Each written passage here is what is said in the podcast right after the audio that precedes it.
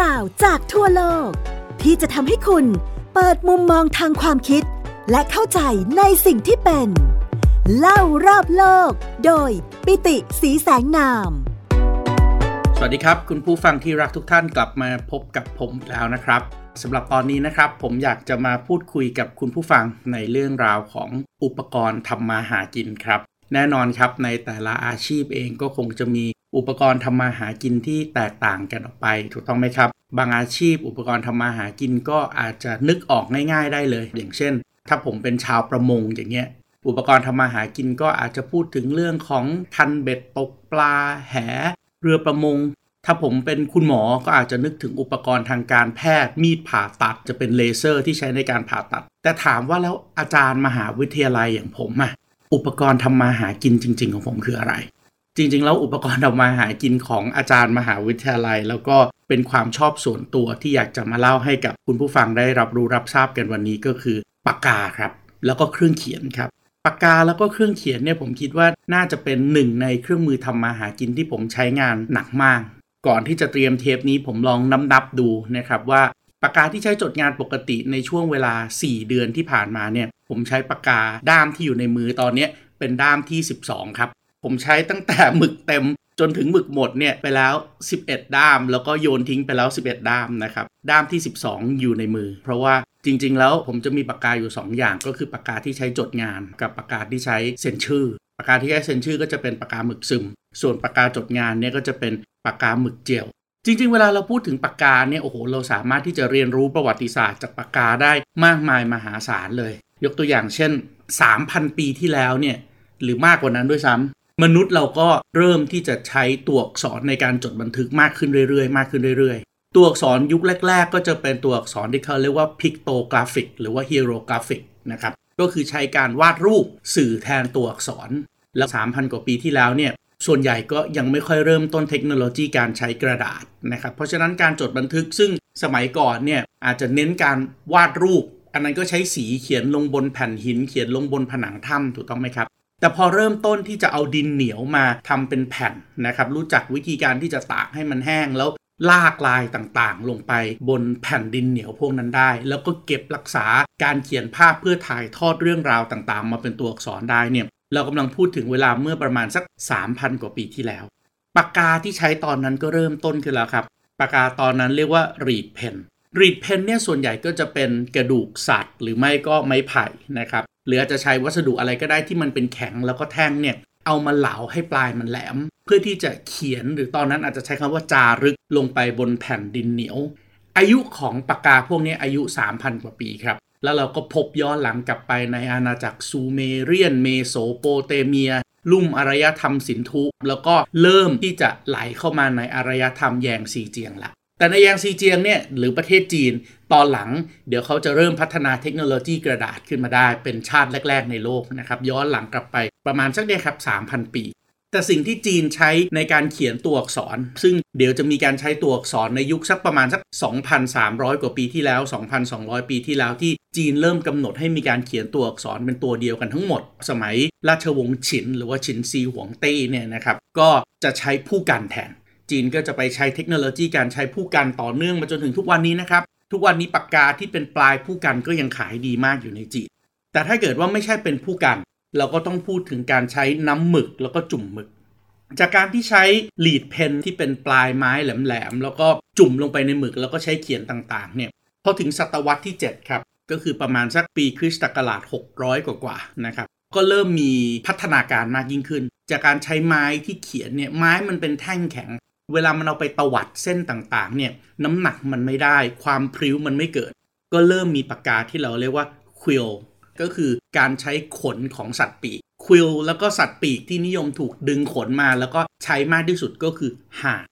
ห่านเนี่ยขนเนี่ยปลายมันมีกระดูกที่เป็นปลายยื่นต่อจิ้มเข้าไปในเนื้อเนี่ยมันมีลักษณะเป็นแท่งแล้วหัวมันมนครับแล้วก็สามารถที่จะจุ่มลงไปในน้ำหมึก แล้วมันก็ซึมน้ำหมึกเก็บไว้ได้ในระยะเวลานานพอสมควร ในขณะที่ตัวขนที่ยาวนะครับแล้วก็มีลักษณะที่มันพริ้ว สามารถที่จะตวัดเส้นต่างๆ แล้วได้น้ำหนักเนี่ยก็เลยทำให้ปากกาที่เรียกว่าควิลเนี่ยนิยมใช้กันมา แล้วก็ใช้กันมาอย่างยาวนานต่อเนื่องมากเลยครับถ้าเกิดไปดูเอกสารสำคัญในประวัติศาสตร์สำคัญสำคัญ อย่างเช่น การลงนามของกลุ่มพันธมิตร 13 รัฐ หรือว่า 13 เขตที่อยู่ในฝากฝั่งของโลกใหม่ก็คือฝากทวีปอเมริกา ในเอกสารสำคัญที่สุดของพวกเขาที่เรียกว่า Constitutions of the United States ปี 1787 เอกสารนั้นมีการลงนามครับ และทุกคนที่ลงนามในเอกสารฉบับนั้นตั้งแต่จอร์จวอชิงตันเลยเนี่ยใช้ quill ในการลงนามครับ เราอาจจะนึกถึงภาพ quill ก็ลองดูหนังเรื่องแฮร์รี่พอตเตอร์ก็ได้นะครับ ใช้ขนนกแบบนั้นนะครับในการเขียน เพียงแต่ว่า quill ในช่วงเวลาแรก ๆ เนี่ยยังใช้ตัวขนนกจริง ๆ ครับ ยังไม่มีหัวที่เรียกว่า dip dip ก็คือการนำเอาโลหะเนี่ยมาขึ้นรูปหล่อให้กลายเป็นกระเปาะเพื่อที่จะสวมเข้าไปกับ quill pen ให้กลายเป็นปากกาที่มีหัวเป็นโลหะจริง ๆ และกระเปาะเนี่ยก็สามารถที่จะดูดซึมน้ำหมึกเก็บไว้ในกระเปาะทำให้มีปริมาณน้ำหมึกได้มากมากยิ่งขึ้น ก็เขียนได้ยาวนานมากยิ่งขึ้น แล้วก็ลื่นมากยิ่งขึ้นเมื่อเทียบกับวัสดุที่เป็นปลายขนนกจริง ๆ dip pen เกิดขึ้นในปีไหนครับ นิตยสารระดับโลกสมัยก่อนที่โด่งดังมากก็คือนิตยสาร Times เนี่ยในปี 1792 ให้รางวัลครับว่า dip pen เนี่ยเป็นนวัตกรรมชิ้นใหม่ของโลก เป็น new innovation ในปี 1792 ลองนึกภาพดูนะครับ คนเราเริ่มใช้ขนนกมาตั้งแต่ปี 600 กว่ากว่า แล้วใช้ต่อเนื่องกันมา 1,100 ปีเลยจนถึง 1792อะ dip pen ที่หัวเป็นโลหะต่อกับขนนก ถึงจะกลายเป็นนวัตกรรมใหม่ของโลก โอ้โห มันใช้เวลายาวนานมากนะครับ เวลา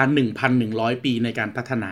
ขนาดเอกสารที่เป็นเอกสารสำคัญในอดีตอย่างรัฐธรรมนูญฉบับแรกแล้วก็ฉบับเดียวของสหรัฐเนี่ยยังใช้ตัวขนนกเนี่ยเป็นตัวเซ็นอยู่เลย แต่หลังจากนั้นวิวัฒนาการการเรียนรู้ของคนเพื่อที่จะมาตอบโจทย์ pain point ต้องเข้าใจนะครับว่า innovation หรือว่านวัตกรรมเนี่ย คุณสมบัติที่สำคัญที่สุดก็คือ มันต้องเป็นไอเดียใหม่ ๆ มันต้องเป็นสิ่งประดิษฐ์ใหม่ ๆ เพื่อที่จะนำมาตอบโจทย์ pain point หรืออุปสรรคในการใช้ชีวิตของคนทำให้ชีวิตของคนดีขึ้นทำให้ชีวิตของคนง่ายขึ้น และที่สำคัญไม่ใช่แค่ดีขึ้นง่ายขึ้นเท่านั้น แต่ถ้าจะให้ดีนวัตกรรมที่ดีต้องสร้างมูลค่าหรือว่าสามารถขายได้ด้วย เพราะฉะนั้นแน่นอนเมื่อ dip pen เริ่มเป็นที่รู้จักและทุกคนใช้กันไปทั่วโลก ปัญหาต่างๆ มันก็เริ่มเกิดขึ้นแล้วครับว่าเอ๊ะกระเปาะเล็กๆ ของ dip pen เนี่ยจุ่มหมึกเสร็จ เขียนไปได้สักพักหนึ่งก็ต้องจุ่มหมึกต่อ มันไปไหนต่อไหนนอกจาก dip pen แล้วก็ต้องมีขวดหมึกไปด้วยมันไม่สะดวก ก็เลยเริ่มมีนักศึกษาชาวโรมาเนีย ที่มหาวิทยาลัยปา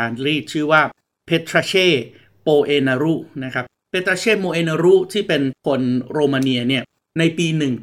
1827 ก็เข้ามาตอบโจทย์ pain point ตรงนี้ครับ ในเมื่ออะ กระเป๋อที่อยู่ตรงปลายปากกา มันซึมหมึกได้น้อย มันเก็บหมึกได้น้อยทำไมเราไม่เปลี่ยนที่ตัวปากกาแทนละ่ะ ตัวปากกาที่เน้นความพริ้วในรูปแบบที่เป็นขนนกทำใหม่ได้ไหมเอากระป๋อที่ใหญ่ขึ้นไปใส่ในตัวปากกาแทน แล้วออกแบบการสูบหมึกเข้าไป เก็บไว้ในกระป๋อที่อยู่ในปลายปากกาใหม่ นั่นแหละครับในปี 1827 พีทราเช่ โมเอนารูก็เลยจดสิทธิบัตร ซึ่งคนที่จดสิทธิบัตรก็เป็นรัฐบาลฝรั่งเศสในตอนนั้น เพราะว่าเขาเป็นนักเรียนอยู่ที่มหาวิทยาลัยปารีสนะครับ ก็มีการจดแพทเทนต์ปากกาที่เราเรียกว่า fountain pen หรือว่าปากกาหมึกซึมขึ้นมา แล้วปากกาหมึกซึมเองหลังจากที่จดแพทเทนต์ในปี 1827 รัฐบาลฝรั่งเศสก็เริ่มผลิตปากกาแบบนี้ออกมาขายทำตลาดได้จริง ๆ ในปี 1850 เห็นไหมฮะว่าปากกาเนี่ยกว่าจะมาเป็นปากกาแบบที่เรารู้จักและใช้งานกันอยู่จนถึงทุกวันนี้ที่มันมีความสะดวก สามารถที่จะสูบหมึกเข้าไปเก็บในกระเป๋าและกลายเป็นปากกาหมึกซึมได้เนี่ยมันเป็นนวัตกรรม ซึ่งเพิ่งมีอายุแค่ 170 ปีเท่านั้นเอง แต่มันเป็นนวัตกรรมที่สามารถที่จะถ่ายทอดองค์ความรู้ และทำให้สาธารณชนทุกคนสามารถเข้าถึงได้ แต่ยังไงก็ตามปากกาหมึกซึมในยุคแรก ๆ เนี่ยด้วยเทคโนโลยีของเครื่องจักรที่มันยังไม่ทันสมัยมาก หัวปากกาก็ใหญ่ กลไกการสูบหมึกก็ยังไม่ค่อยดี เพราะฉะนั้นการเก็บหมึกไว้ในปอกปากกาเนี่ยบางครั้งมันเจอปัญหาเยอะมากเลยครับว่า มันไหลซึมออกมาที่หัวปากกา แล้วก็เลอะเทอะเสื้อผ้า บางครั้งก็มีปัญหาอีกครับว่า เวลาเขียนเนี่ยหมึกมันออกมาไหลออกมามากเกินไป กระดาษก็เยิ้มเลอะเทอะหมึกออกไปหมด เพราะฉะนั้นมันก็มีคนมาสร้างนวัตกรรมในการที่จะตอบโจทย์แก้ปัญหา pain point ขึ้นมาอีกคนหนึ่งนั่นก็คือคุณจอห์นลาว คุณจอห์นลาวเองเนี่ย คิดว่าเอ๊ะทำไมเราจะต้องทำหัวปากกาให้มันกลายเป็นโลหะที่เป็นปลายเปิด แล้วมีหัวบากเพื่อให้หมึกไหลออกมาจากกระเปาะด้วยล่ะทำไมเราไม่ทำให้มันเป็นทรงกลม ลูกกลมสเฟียร์อันหนึ่งอุดรูเอาไว้ แต่ลูกกลมอันเนี้ยสามารถที่จะมีขอบที่ปล่อยให้น้ำหมึกเนี่ยไหลออกมาแล้วเลอะไอ้ลูกกลมๆนี้ แล้วลูกกลมๆนี้ก็ถูกใช้เขียนลงไปได้ ถ้านึกภาพไม่ออกเพราะว่าหัวปากกามันเล็ก ลองนึกถึงภาพ deodorant ครับ น้ำยาทาจักระแลครับนึกออกไหมฮะ ที่มันเป็นลูกกลิ้งอะ เออ ไอ้ลูกกลิ้งนั่นน่ะ ถ้าลองนึกภาพเล็ก ๆ แล้วไปติดอยู่ที่ปลายปากกา แทนที่จะเป็นน้ำยาดับกลิ่นตัวก็กลายเป็นน้ำหมึกแทน เพราะฉะนั้นพอกดลงไปบนกระดาษปุ๊บ หัวกลมๆ มันก็เด้งกลับเข้าไปในกระป๋าแล้วหมึกก็ไหลออกมาแล้วก็เขียนไปเรื่อยๆ ปากกาที่เราเรียกว่าบอลเพนก็เกิดขึ้น แต่ปัญหาก็คือบอลเพนในช่วงแรก ๆ ปี 1888 เนี่ย มันก็ยังมีปัญหาอยู่อีกว่าน้ำหมึกที่อยู่ในปลายปากกาเนี่ย มันเป็นของเหลวที่มีลักษณะใส มันไม่ข้นไงครับ ปอกปากกาปลายปากกาที่เป็นตัวบอลเพนที่เป็นลูกกลิ้งกลมๆเนี่ย บางทีพอเขียนเขียนไปปุ๊บ มันแตกแล้วหมึกก็กระจายไหลออกมาเต็มกระดาษหมดเลย เพราะฉะนั้นมันก็ต้องมีการคิดนวัตกรรมหรือว่า innovation ใหม่ขึ้นมา ในปี 1938 นักหนังสือพิมพ์ชาวฮังการีชื่อว่าลาซาโรปีโรก็เริ่มคือเขาเป็นนักหนังสือพิมพ์นะครับเขาทำงานกับแท่นพิมพ์ แล้วหมึกที่ใช้งานในแท่นพิมพ์เนี่ยมันเป็นหมึกที่เป็นผงครับ หมึกที่เป็นผงแล้ววางลงไปบนตัวที่เป็นแท่นพิมพ์ ก็สามารถที่จะเอาตัวที่เป็นแม่พิมพ์เนี่ยกดลงไปบนหมึกผง แล้วเอามากดลงไปบนกระดาษ แล้วก็ติดอยู่บนกระดาษที่เป็นกระดาษหนังสือพิมพ์ได้เพราะนั้นหนังสือพิมพ์ยุคแรกๆเนี่ยพอเอามือไปจับปุ๊บเนี่ยก็จะเลอะหมึกด้วยเพราะว่าหมึกผงพวกนั้นน่ะมันเกาะติดอยู่บนกระดาษแค่นั้นเองบัตเลอร์หรือว่าคนรับใช้ในคฤหาสน์ที่มีเงินเพียงพอที่จะซื้อหนังสือพิมพ์ได้ในช่วงแรกๆเนี่ย หนึ่งในงานที่เขาจะต้องทำก่อนที่จะเอาหนังสือพิมพ์นั้นมอบให้เจ้านายก็คือ ต้องเอาเตารีดมารีดหนังสือพิมพ์กันนะครับ เอาเตารีดมารีดหนังสือพิมพ์เพื่อให้หมึกที่เป็นหมึกผงพวกนั้นน่ะมันถูกความร้อนแล้วกดลงไป ด้วยการ press หรือว่าการรีดผ้าเนี่ยมันติดอยู่กับกระดาษ เวลาเจ้านายเปิดหนังสือพิมพ์ มือจะได้ไม่เลอะหมึก เช่นเดียวกันครับเขาก็เริ่มมาคิดว่าเอ๊ะถ้าเกิดเอาหมึกพิมพ์ผงๆพวกนี้มาใส่ลงไปในกระเปาะแทนที่หมึกพิมพ์ที่เป็นน้ำน้ำ แล้วค่อยๆ หาตัวอะไรสักตัวหนึ่งที่ทำให้มันเกิดความข้นหนืดของหมึกพิมพ์ขึ้นมา แล้วค่อยๆ ให้มันไหลลงไปในกระป๋าที่เป็นบอลเพนเนี่ยมันน่าจะสามารถเขียนได้ดีกว่านะเขาก็ทดลองเอาไอ้หมึกพิมพ์ที่เป็นหมึกท่านพิมพ์แบบพิมพ์หนังสือพิมพ์ที่เป็นผงๆเนี่ยครับไปละลายกับน้ำมัน พอละลายกับน้ำมันก็ได้ของเหลวของหนืดที่มีความหนืดสูงมาก แล้วความหนืดสูงมากเนี่ยด้วยความที่ปากกาของเราเขียนในแนวตั้ง มันก็โดนแรงดึงดูดของโลก ดูดลงมาจากกระป๋อง ให้น้ำหมึกข้นๆเนี่ยไหลลงไปทีละน้อย ทีละน้อย ลงไปบนไอ้ลูกกลิ้งกลมๆที่อยู่บนปลายปากกา นั่นแหละครับ ในปี 1938 เราถึงได้สิ่งที่เรียกว่า ball point pen หรือว่าปากกาหมึกแห้ง แล้ว ball point pen ที่เริ่มจดแพทเทิร์นในปี 1938 เนี่ย ต้องรอเวลาอีกนานมากเลยครับ กว่าที่จะถูกผลิตใช้ขึ้นมาจริง ๆ จัง ๆ ในเชิงอุตสาหกรรม เห็นไหมฮะว่าจาก innovations ที่แปลว่า การสร้างหรือการประดิษฐ์ไอเดียใหม่ ๆ ที่สามารถประดิษฐ์ออกมาเพื่อที่จะตอบโจทย์ความต้องการของคนได้ เพื่อที่จะตอบ pain point หรือว่าปัญหาในการใช้ชีวิตได้เนี่ย บางครั้งก็ต้องมีเวลารออีกนานทีเดียวกว่าจะถึงกระบวนการที่เรียกว่า commercialization หรือว่าสามารถที่จะเอามาสร้างผลประโยชน์ในทางธุรกิจได้ เพราะในที่สุดแล้ว patent ที่จดไว้โดยลาสโลบีโรเนี่ยกว่าจะออกมากลายเป็นปากกาหมึกแห้งที่เราใช้งานกัน แล้วก็ค้าขายกันได้จริง ๆ ในโลกก็ต้องรอจนถึงปี 1979 ครับ 1979 บริษัทแรกที่ผลิตปากกาหมึกแห้งออกมาขาย แล้วก็ขายได้ในระดับที่พูดถึงเป็นหลายๆ ล้านเล่มภายในเวลาไม่กี่เดือนเนี่ย ก็คือบริษัท Papermate ครับ ออกมาขายในปี 1979 โอ้โห ลองนึกภาพดูนะครับ ว่ากว่าจะเป็นปากกาหมึกแห้งที่เราใช้จดงาน ใช้เขียนกันอยู่ทุกวันนี้ที่เรารู้สึกว่ามมันก็เป็นแค่ของถูก บางทีก็วางไว้ให้เราสามารถที่จะหยิบไปใช้งานได้ตามโรงแรมตามที่ต่างๆ ตามสำนักงงานต่างๆ เหมือนกับเป็นการแจกฟรีเนี่ยมันใช้เวลายาวนานมากเลยนะครับ ตั้งแต่ 3,000 กว่าปีที่แล้ว พัฒนามาจนถึงทุกวันนี้ ในขณะที่โลกตะวันตกพัฒนาขึ้นมาเป็นปากกา โลกตะวันออกเองก็มีการพัฒนาด้วยครับ ในจีนอย่างที่ผมเล่าให้ฟังว่าพัฒนากระดาษขึ้นมาเป็นชาติแรกในโลกได้ แล้วก็วิธีการเขียนกระดาษและตัวอักษรที่จีน ไม่ได้ใช้ตัวอักษรแบบ alphabetical ตัวอักษรแบบ alphabetical ที่เราใช้อยู่เนี่ยเป็นตัวอักษรโรมันใช่ไหมเพราะนั้นเราก็สามารถที่จะใช้วิธีการแบบใช้ alphabetical คือตัวอักษรมีอยู่ไม่กี่ตัว แล้วตัวอักษรเหล่านั้นมาผสมเป็นเสียงได้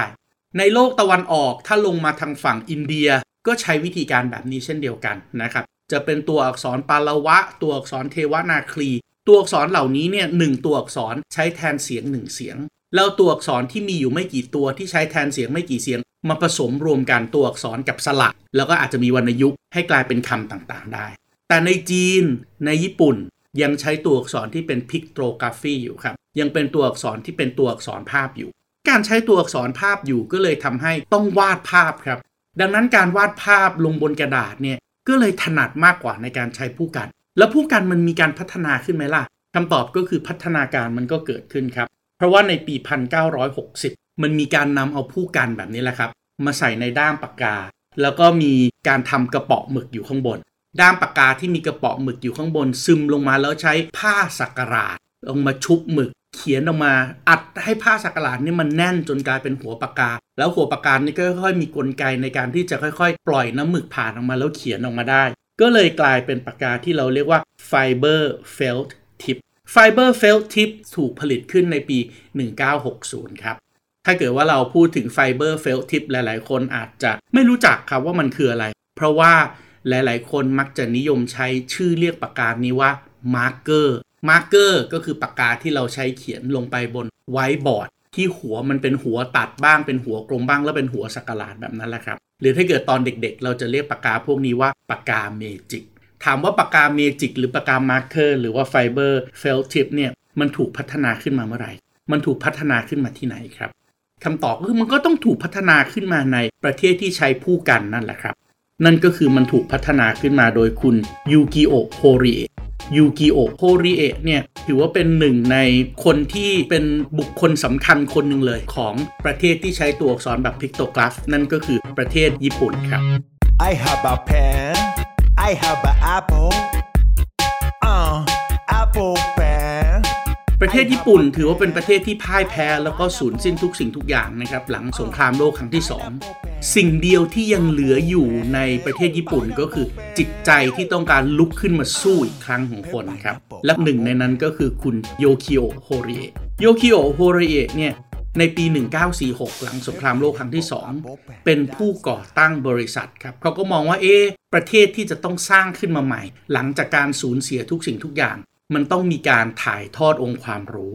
มันต้องมีการพัฒนาคน คนทุกคนเริ่มต้นเรียนหนังสือ เพราะฉะนั้นเมื่อทุกคนเริ่มต้นเรียนหนังสือถ่ายทอดองค์ความรู้ สิ่งที่สำคัญที่สุดที่คู่กับการเรียนหนังสือด้วยนั่นก็คือเครื่องเขียนครับ ยูกิโอโฮริเอะก็เลยเริ่มต้นสร้างบริษัทเครื่องเขียนเล็ก ๆ หรือว่าร้านขายเครื่องเขียนเล็ก ๆ ของเขาขึ้นมาชื่อว่า Japan Stationery แล้วก็บริษัทของเขาชื่อว่า Japan Stationery Limited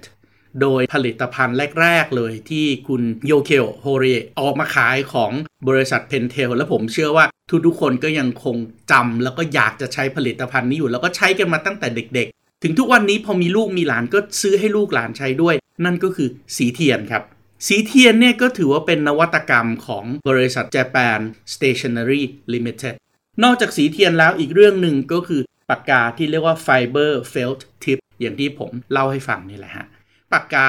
Felt Tip แล้วก็สีเทียนเนี่ยถือว่าเป็น 2 นวัตกรรมของยูเคโอโฮเร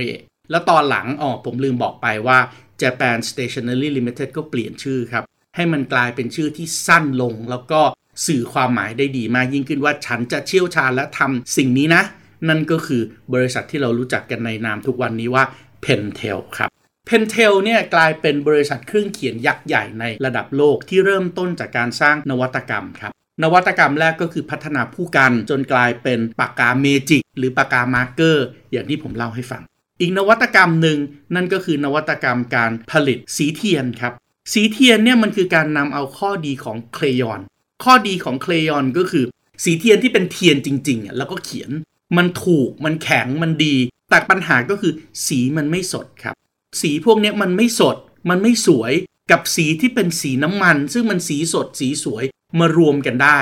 ตัว Pentel ก็เลยเอา2อย่างมารวมกันนะครับเขาเอา crayon ที่เป็นเทียนจริง ๆ แล้วเทียนก็ใส่สีลงไปในเนื้อเทียนที่มันแข็ง แล้วมันราคาถูก เอาไปเขียนลงบนกระดาษมันก็ติดนั่นแหละ แต่มันก็ติดเป็นเทียนเทียนๆกับอีกอันหนึ่งเขาเรียกพาสเทลครับพาสเทลคือดินสอสีที่โอ้โหเอามาจากสีน้ำมัน หลอมเป็นก้อนแล้วราคาแพงมากๆพอมันราคาแพงแต่สีมันสวย ในขณะที่ญี่ปุ่นกำลังแพ้สงครามยากจนที่สุด แล้วเด็กก็ต้องการขีดขีดเขียนเขียนนะเขาก็เลยเอาพาสเทลกับ crayon มารวมร่างกัน และกลายเป็นสีเทียนของเพนเทล แบบที่เราใช้กันมาตั้งแต่เด็กๆครับ มีกล่องตั้งแต่ 12 สี 24 สี 36 สี และที่ฟินที่สุดก็คือกล่องขนาดแบบ 72 สีกับ 120 สี ซึ่งถือว่าเป็นความฝันในวัยเด็ก เด็ก ๆ ทุกคนก็อยากจะได้สีเยอะๆ โดยเฉพาะถ้ามีสีเทียนที่เป็นสีทองกับสีเงินเนี่ยจะถือว่าเป็นความพิเศษมากๆ เพราะฉะนั้นเขาก็ผลิตสิ่งที่มันเป็นพาสเทลที่ราคาถูกออกมาได้ ในขณะที่เขาก็ผลิต fiber felt tip pen หรือว่า marker pen ขึ้นมาได้ เขาก็เลยเอา 2 อย่างนี้ครับ pen กับพาสเทลเนี่ยมารวมกันและกลายเป็นชื่อบริษัทใหม่ของเขาจาก Japan Stationery Limited ก็กลายเป็นบริษัทที่ชื่อว่า Pentel ขึ้นมา Pentel เริ่มผลิตดินสอในปี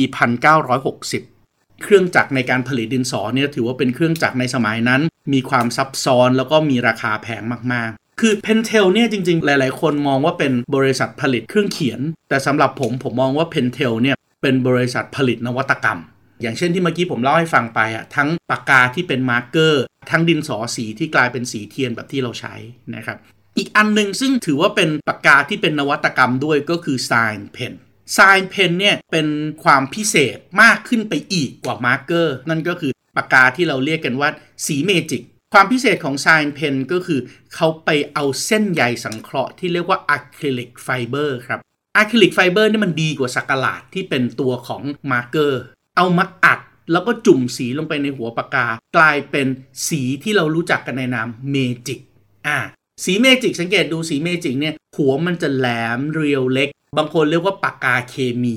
ไอ้ปากกาเคมีที่มีหัวเล็กๆ เป็นจุดนี่แหละครับทำให้สามารถที่จะแก้ปัญหาของการใช้ปากกาหมึกซึม ปากกาหมึกแห้งที่มีหัวใหญ่ แล้วเขียนเส้นแบบ pictographic ที่เป็นตัวอักษรคันจิของญี่ปุ่น หรือตัวจีนไม่ได้ถูกต้องไหมครับ เพราะว่าตัวจีนเนี่ยโอ้โหบางตัวนี่มีหยัก20-30เส้นในตัวอักษรตัวเดียวเลย เพราะฉะนั้นหัวปากกาสมัยก่อนนี่อาจจะ1มิลลิเมตร0.7มิลลิเมตรแต่การเขียนหัวปากกาที่เป็นหัวปากกาขนาด 0.038 0.033 หรือหัวปากกาที่เล็กและบางมาก ๆสำหรับเขียนตัวอักษรที่เป็นตัวอักษรแบบ pictographic เนี่ยมันต้องใช้หัวปากกาขนาดเล็กครับ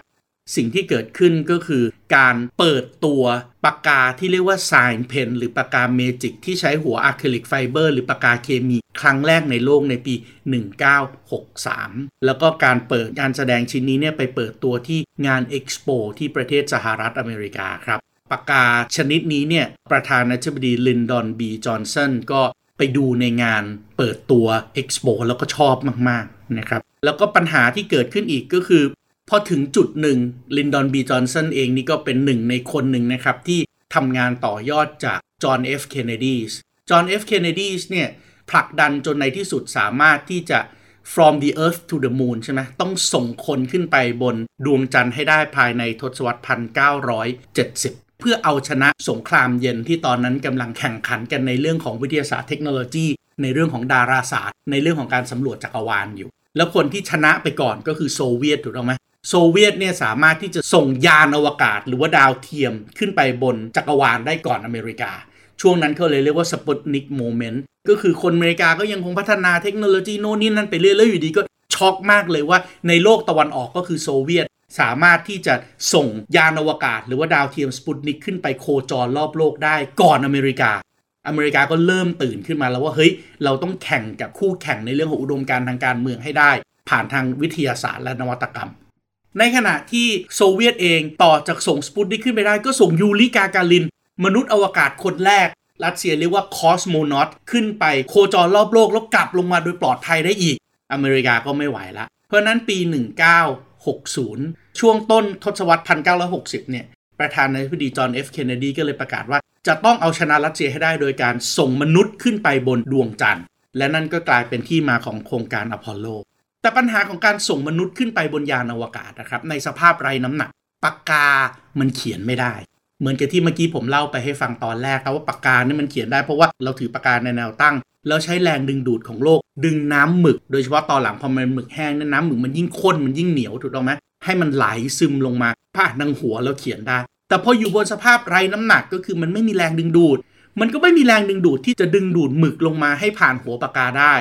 นี่แหละฮะ นวัตกรรมของญี่ปุ่น มันเลยมาบรรจบตรงนี้ครับว่า Sign Pen หรือว่าสีเมจิกเนี่ยก็เลยถูกคัดเลือกขึ้นมา ให้กลายเป็นเครื่องมือในการเขียนอย่างเป็นทางการของโครงการวิทยาศาสตร์ ดาราศาสตร์สำรวจจักรวาลของอเมริกาโครงการแรกที่ชื่อว่าโครงการเจมินีโครงการเจมินีคือโครงการที่จะส่งมนุษย์ขึ้นไปทดลอง ความเป็นอยู่ในยานอวกาศบนสภาพไร้น้ำหนักครับ